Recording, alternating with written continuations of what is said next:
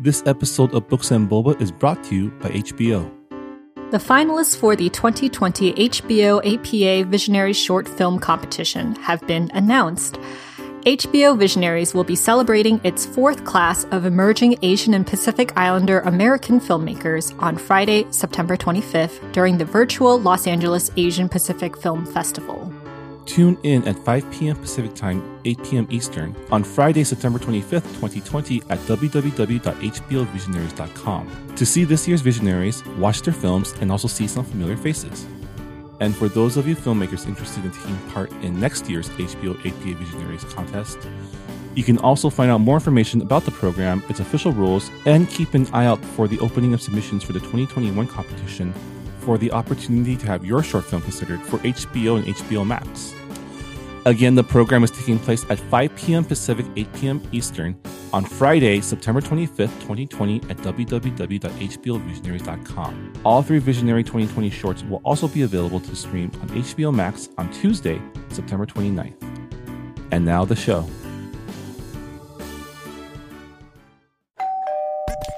You're listening to Whoa! Potluck.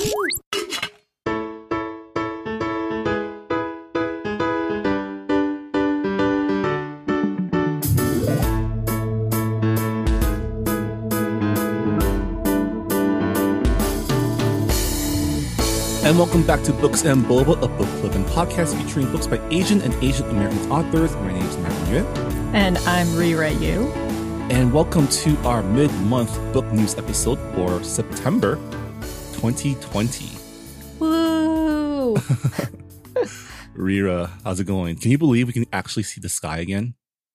Um, I don't know. I've been inside my apartment for for like so long. I've been I've been checking my phone, seeing like how the air quality has been, and it's just been awful for the last couple of days. And I think, was it yesterday when it was actually okay for people to go outside?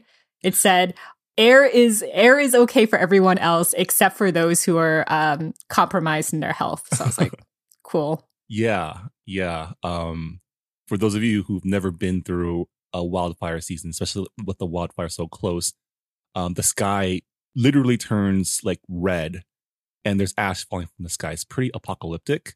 Um, this is probably the second, maybe third time I've experienced this. Um, the first time was when I was in San Diego um, for college. We had a fire that was really close and class was actually canceled for like four days. Yeah. Um Yeah, I have some friends who live in the Bay Area, and it's been pretty bad over there as well. Oh, well. But we are safe, even though we're really close to the fires. I think I think there was like two fires in the town that I live in. So yeah. I, I was just like, okay, I guess I'm in the evacuation zone. But, but like the town that you uh, live in is pretty like it's pretty big. And the thing is, for it to get to where we live, it, it would have to burn through like at least a couple so miles much. Of residential. Yeah. Well, this just goes to like just to say, have an emergency kit. Always be prepared. Whether, like whether you live in the West Coast or East Coast, I mean, there's hurricanes, there's blizzards. Just be prepared. I know. I should have a bug out bag, especially since we live in earthquake country. Um, but I don't. I really should, though. You really should, considering that you're a native of California. I think that's why. You know how, um, like, when I was on the East Coast, I would freak out more about hurricanes than the people that live there. Yeah. Uh, like, my old apartment in New York was right by the Hudson. Oh. And uh, there was that really big hurricane. I forgot the name of it. Sandy? But was it Sandy? I, I don't remember. Sandy but was the first one I experienced when I was living there. It was in twenty eleven. Okay. I, I think it was Sandy. Yeah. But, um, like, my one of my roommates and I, we went to New Jersey Uh, during that, but our other roommate was like, nah, I'll stay here. Like, she's like, I have enough food and water. I'll, I'll just stay here. And we were just like, but our apartment is right by the river. I know. Um, like, it's probably not a good idea, but she was okay. It, I think it's because she's from Singapore and she's like used to like torrential, uh, like she's used yeah, to typhoons. torrential yeah. typhoons. Yeah. She, she was just like, hurricane. It's just a drizzle. It doesn't, like, we're fine. Well, Well, wherever you guys are, I hope you're all safe and yeah. wearing your masks and uh, taking precautions. Um, but, you know, we're going to move on to book news because there's a couple of uh, great books that are coming out in the next year or so. Yeah. As always, we're going to start out with publishing news. Um, Rira, why don't you take the first one? All right. Wednesday Books acquired North American rights to Three Kisses, One Midnight, a collaboration book by Roshani Choski, Sanya Minon, and Evelyn Skye. Told in the tradition of Let It Snow, the book is set in a town reminiscent of Stars Hollow and follows three witchy best friends and their romantic quest involving love potions that may or may not work and true love's kiss before the clock strikes midnight. Publication is set for twenty twenty-two. Now, do you know what it means by the tradition of Let It Snow? I don't. I don't. I don't know. Uh, but this sounds... This sounds really cool. Um, I'm all up for more books about witches and best friends. And uh, this sounds like a great team. Um, yeah. Yeah. Like, I'm excited for it. Should be fun. Um, next up, Underline bought world rights to The Holiday Switch by Tiff Marcello. Uh, in this debut Y A romance, a bookish Filipino-American girl with a secret blog works at an inn in the Finger Lakes during the holidays to earn cash for college. When she crosses paths with the innkeeper's cute nephew and they accidentally switch phones, she learns he has a secret of his own that might draw them together.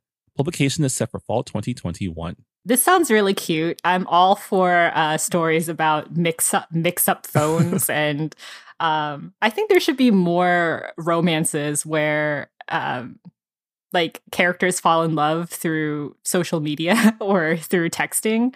Yeah, uh, it reminds me of You've Got Mail, and I love that rom-com so much.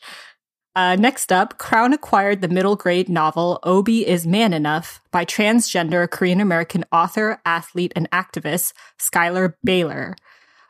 Obi knew that his gender transition would cause waves, but he didn't think he'd have to give up his swimming coach, the pool where he grew up, and the teammates who were his best friends. As Obi works to prove he can hold his own against the fastest boys in the pool, he'll also have to contend with new friendships, bullies, and his biggest competition, himself. Publication is planned for fall twenty twenty-one.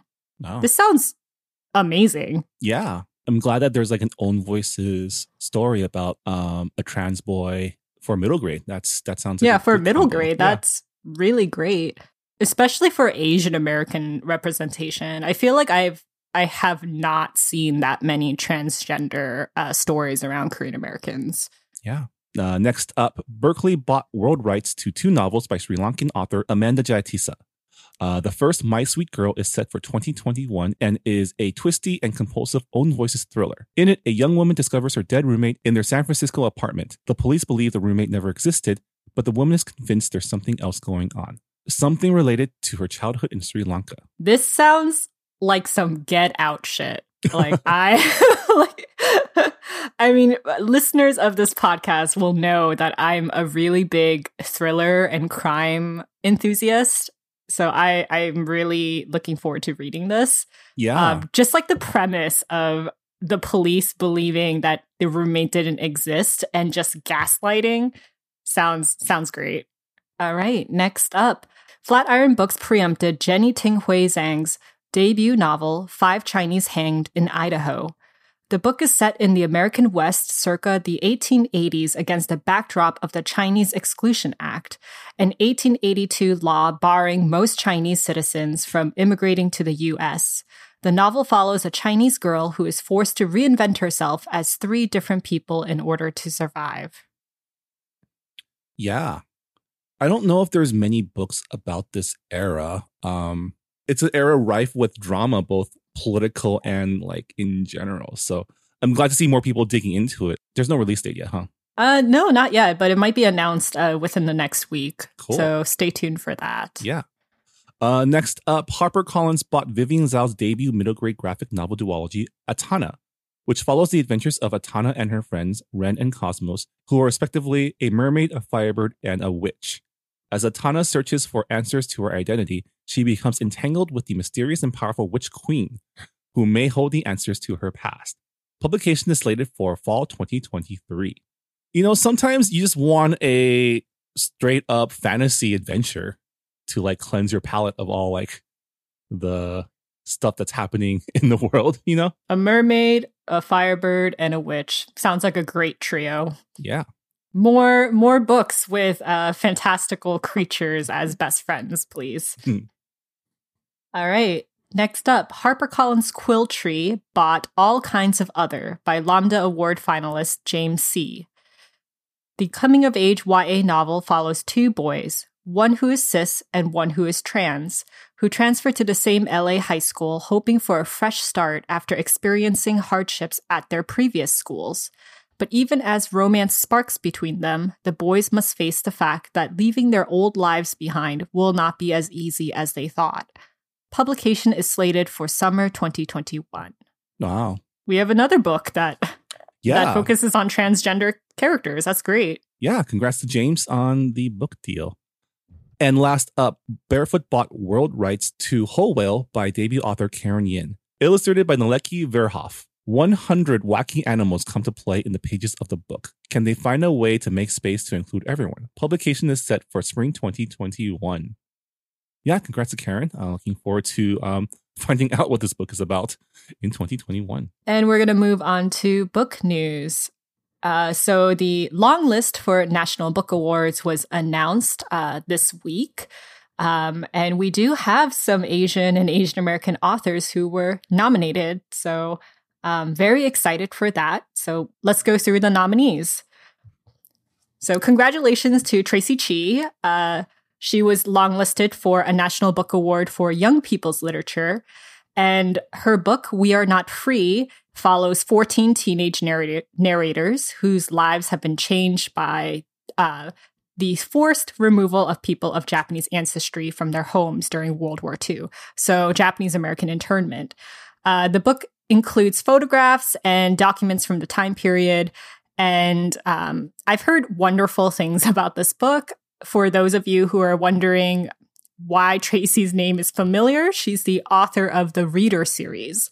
So she went from fantasy to uh, historical fiction.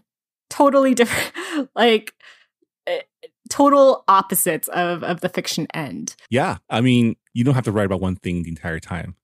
No, of course not. It's, but you know, it's like, I always wonder with authors who, um, bounce between genres, you know, because mm. you have to like switch gears. But it sounds like she did research, considering that she has like photographs and documents. And I think it's really interesting that she has fourteen narrators. That's, you know, that's a huge cast. Yeah, I can't imagine what that writing process was like to um, keep fourteen voices um, distinct and in your head. But congrats to Tracy on the nomination. Um, on the long list for the National Book Award for Fiction, we have A Burning by Megha Majumdar, um, which is her debut novel. The book is about the protagonist, Javon, who gets accused of collaborating with a terrorist on social media um, via a Facebook post. And is Majumdar's um, critique on the promise of social mobility through technology in India, um, and also the despair felt by those betrayed by the promise of digital democracy and failed by their nation's justice systems. And it also observes class and religious divisions in India. Lots of uh, great commentary, very important conversations around this book.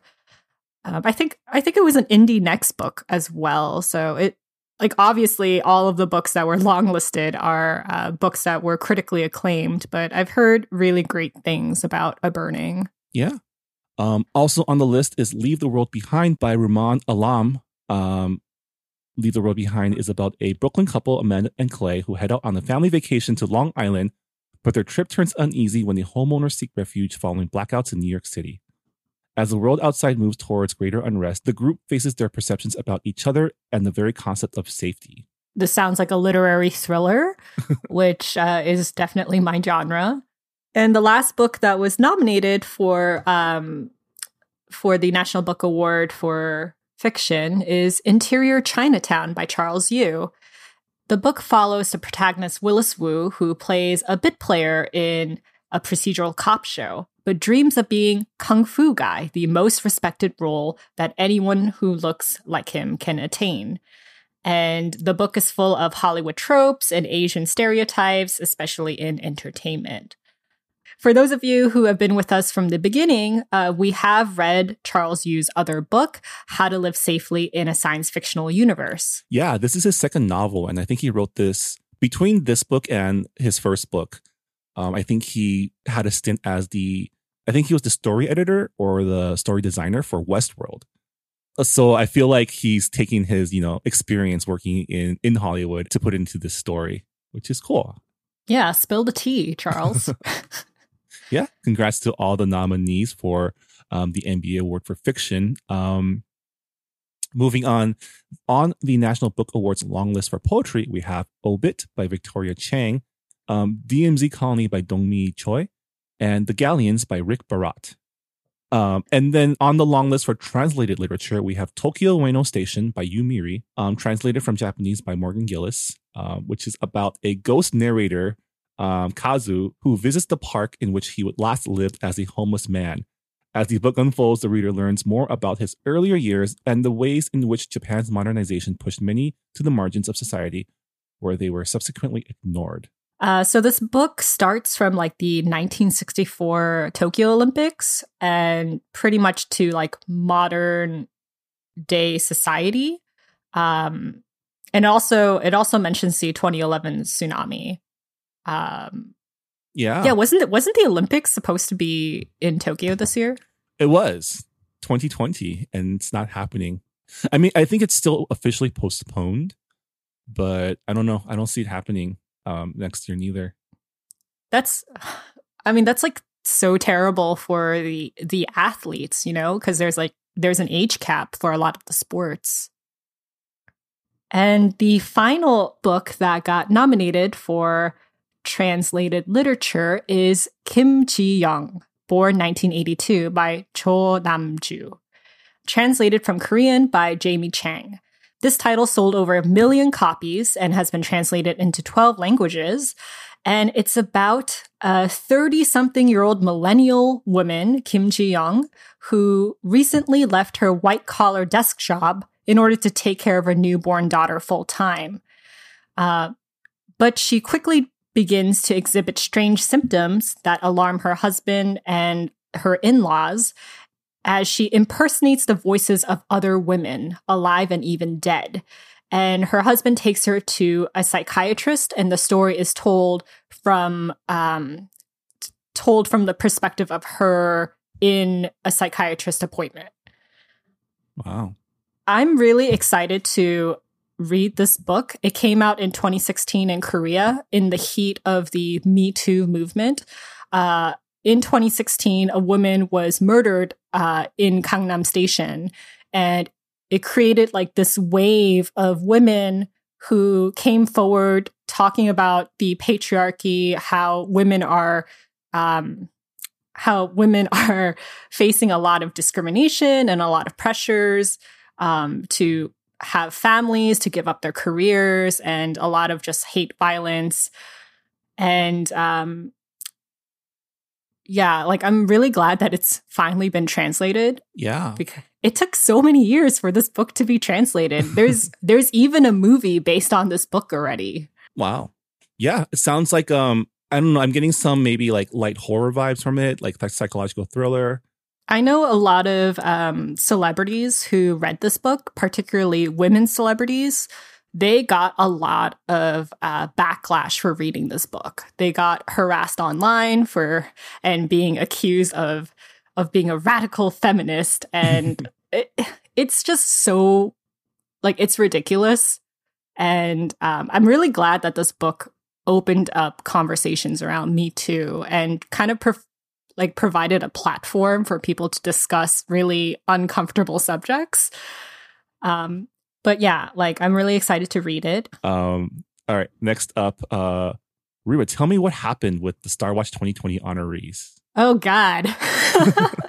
I was off Twitter for maybe like a week. And the moment I logged on, like so much happened around this piece of news. So Publishers Weekly announced their annual Star Watch twenty twenty honorees list on September fifteenth. Uh, the Star Watch is an annual publishing and bookselling award that honors professionals who spark innovation and um, create new ways to promote books in publishing, pretty much. And uh, Everywhere Bookfest was acknowledged, but only one of the co-directors was honored. Um, that was Melanie Conklin. And uh, her fellow co-directors, Ellen O. and Christina Soontornvat, were ignored. They were not mentioned. And the omission was definitely not missed by Twitter. And after a lot of pushback, uh, Publishers Weekly made a quiet correction and uh, didn't release any public apology or an, or acknowledgement. It would, they just, you know, didn't do anything other than just write like an end note, a footnote. They're just hoping in, people in don't notice. Like, oh no, it was there all the time. What are you talking about? And of course, there's been a lot of conversation around it about how um, women of color, their accomplishments are always erased, and how like even though the the omission was unintentional, it did a lot of damage. I mean, I feel like this is something that you would think companies would be more mindful of, especially social media people who are, in essence, P R professionals, to be able to predict like certain backlashes. And I, I mean, I've also had my own like social media faux pas, like doing social media for other organizations, um, especially in the Asian American space where like identity and who identifies as like certain um, communities is not as rigid as you would think. You know, we're at an age where the way we talk about things is changing, and also the ways that we confront our own prejudices and subconscious like biases, those will and should be called out. And when it happens, it's up to the person who did it to like make a sincere apology and pledge to change. You know, I think um, the worst thing you can do is just plead ignorance at this point, because ignorance is not an excuse anymore. You know, everyone's ignorant. That's a given. But what are you going to do about it, right? Yeah, especially after, uh, you know, the the Black Lives Matter and George Floyd uh, protests. Uh, publishing has said that they're going to like revamp their strategies to promote diversity more and to be inclusive. And stuff like this happens, and it just seems so insincere and. Um, You you just begin to wonder, like, are they going to actually, uh, are are they actually going to reflect on their biases, like you said? And what's really, um, so Melanie Conklin, who was uh, the co-director that was acknowledged uh, in the from the very beginning, uh, she explained on Twitter uh, what what happened, I guess. Uh, so she put all three names into like the submissions for for the Star Watch honorees. And like a couple weeks ago, her publisher announced that, you know, she has been selected, and she thought, she just assumed that all three of them were nominated because she submitted all three names. And of course, that didn't happen. And she, um, like, she was obviously furious about, um, about her colleagues being ignored. And um, her one of the tweets that she wrote was, "I'm still thinking about how I, as a white lady, could not imagine my co-directors being left off of an awards list. So I trusted a publishing institution when I should have known better. My name has never been erased, so I couldn't imagine it. That's privilege." And the fact that Ellen O. and Christina, they were the ones who came up with the idea of Everywhere Fest. I mean, Melanie did a lot of work for this festival, uh, but it was Ellen O. who, you know, kind of rallied up the volunteers, you know, like because she is one of the founders of We Need Diverse Books. And um, yeah, and the Every- Everywhere Book Fest, like it had such a wonderful, diverse lineup. Uh, you had writers of color, you had queer authors. Uh, it, you know, like that wouldn't have happened if they didn't trust Ellen O. And also like Christine, Christina, yeah. who's been like a big advocate for uh, diversity as well. It, you know, it it's kind of like a slap in the face for Publishers Weekly to do this. Yeah. I mean, there's no denying the um, contributions of Ellen O. and Christina uh, Soontornvat um, for this festival. And I guess for an organization that presents itself as like the publication of record for this industry, um, yeah, we get our really, book news from yeah. Publishers Weekly. They are our official source. Yeah. So yeah, you think they'd know better, and and I'm sympathetic in the fact that like you can't control, like you have to trust that your social media people knows what they're doing, um, because a lot of times the people who are in charge of marketing and P R and the P- are are people that like might, especially in these like legacy um, trades, are probably not as versed in digital media, so they're really trusting their you know associates to know what they're doing. And I mean, this is something that is probably a personal mistake because they didn't look deeply enough, or they weren't thinking, or they were just on autopilot. But you would think that if the submission had three names, that you include all three names. Yeah, you should just you know? cop like you could have just copy and so pasted it. What I, happened there, right? What happened? Also, like, you know, I'm sympathetic as well because there were a lot of honorees listed. It's a lot of names to go through, but, you know, yeah. the damage, the, the damage is done. Yeah. Um, I actually do want to read some of uh, Ellen O's and Christina Soontornvat's uh, tweets because I think they really hammer, uh, like, they really bring the whole issue home. Uh, so Ellen O wrote, "I think it is so important to publicly acknowledge when harm is done. While I appreciate the great honor it is to be recognized on this list, and I will happily ce- celebrate all the wonderful honorees, I have decided to decline this honor for myself. Quietly slipping our names onto the list after erasing our contributions in the first place was wrong. That's what's been happening to B I P O C for years. We can't let it slide. We have to call it out. While it was just a mistake with no intent to cause harm, we have to look at the impact. That impact was deeply hurtful, especially now. And for over twenty-four hours before we, we received a private apology, it felt deliberate, centering whiteness over the hard work of women of color. It was just an accident, just an oversight, and yet it hurt not just us, but all the B I P O C volunteers who saw their hard work erased also.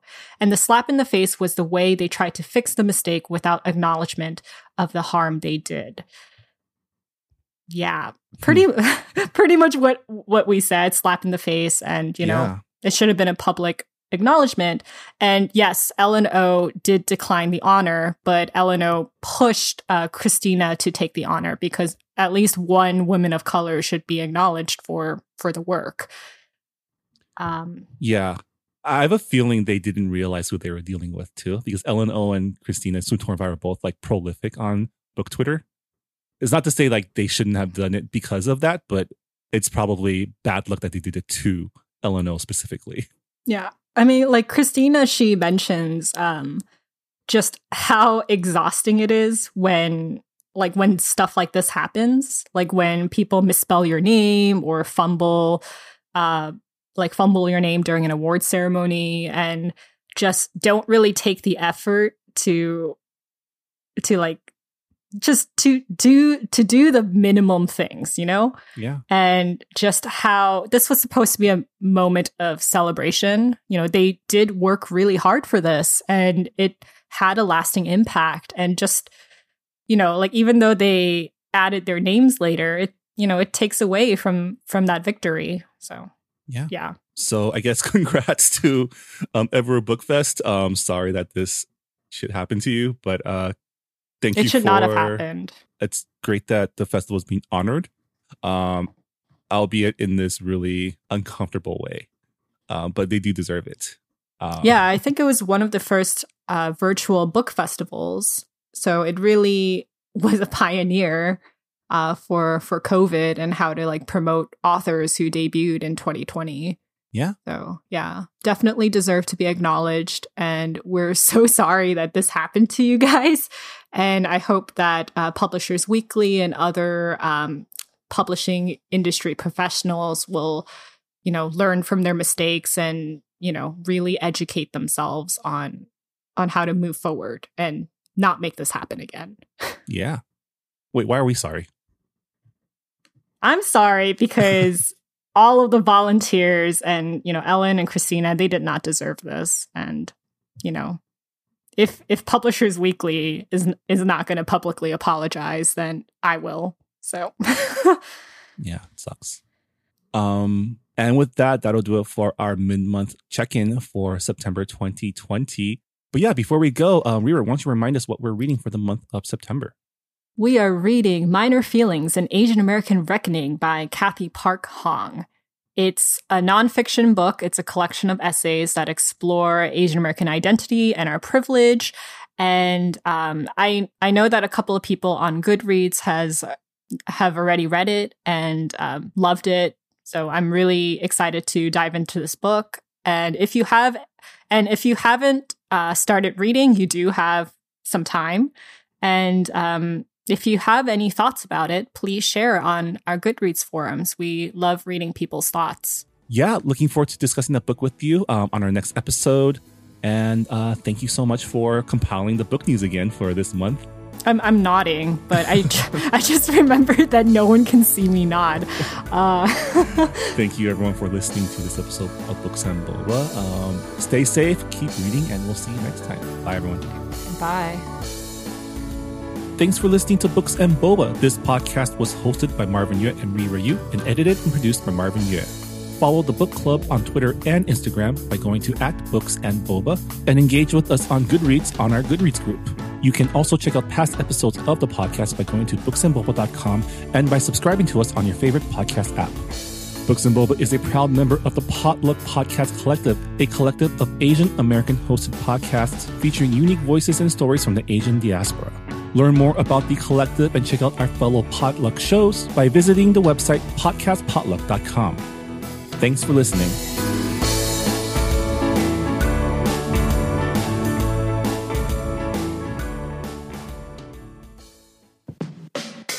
Hey, I'm Phil Yu, and you may know me from a blog called Angry Asian Man. And I'm Jeff Yang, author, journalist, and celebrity dad.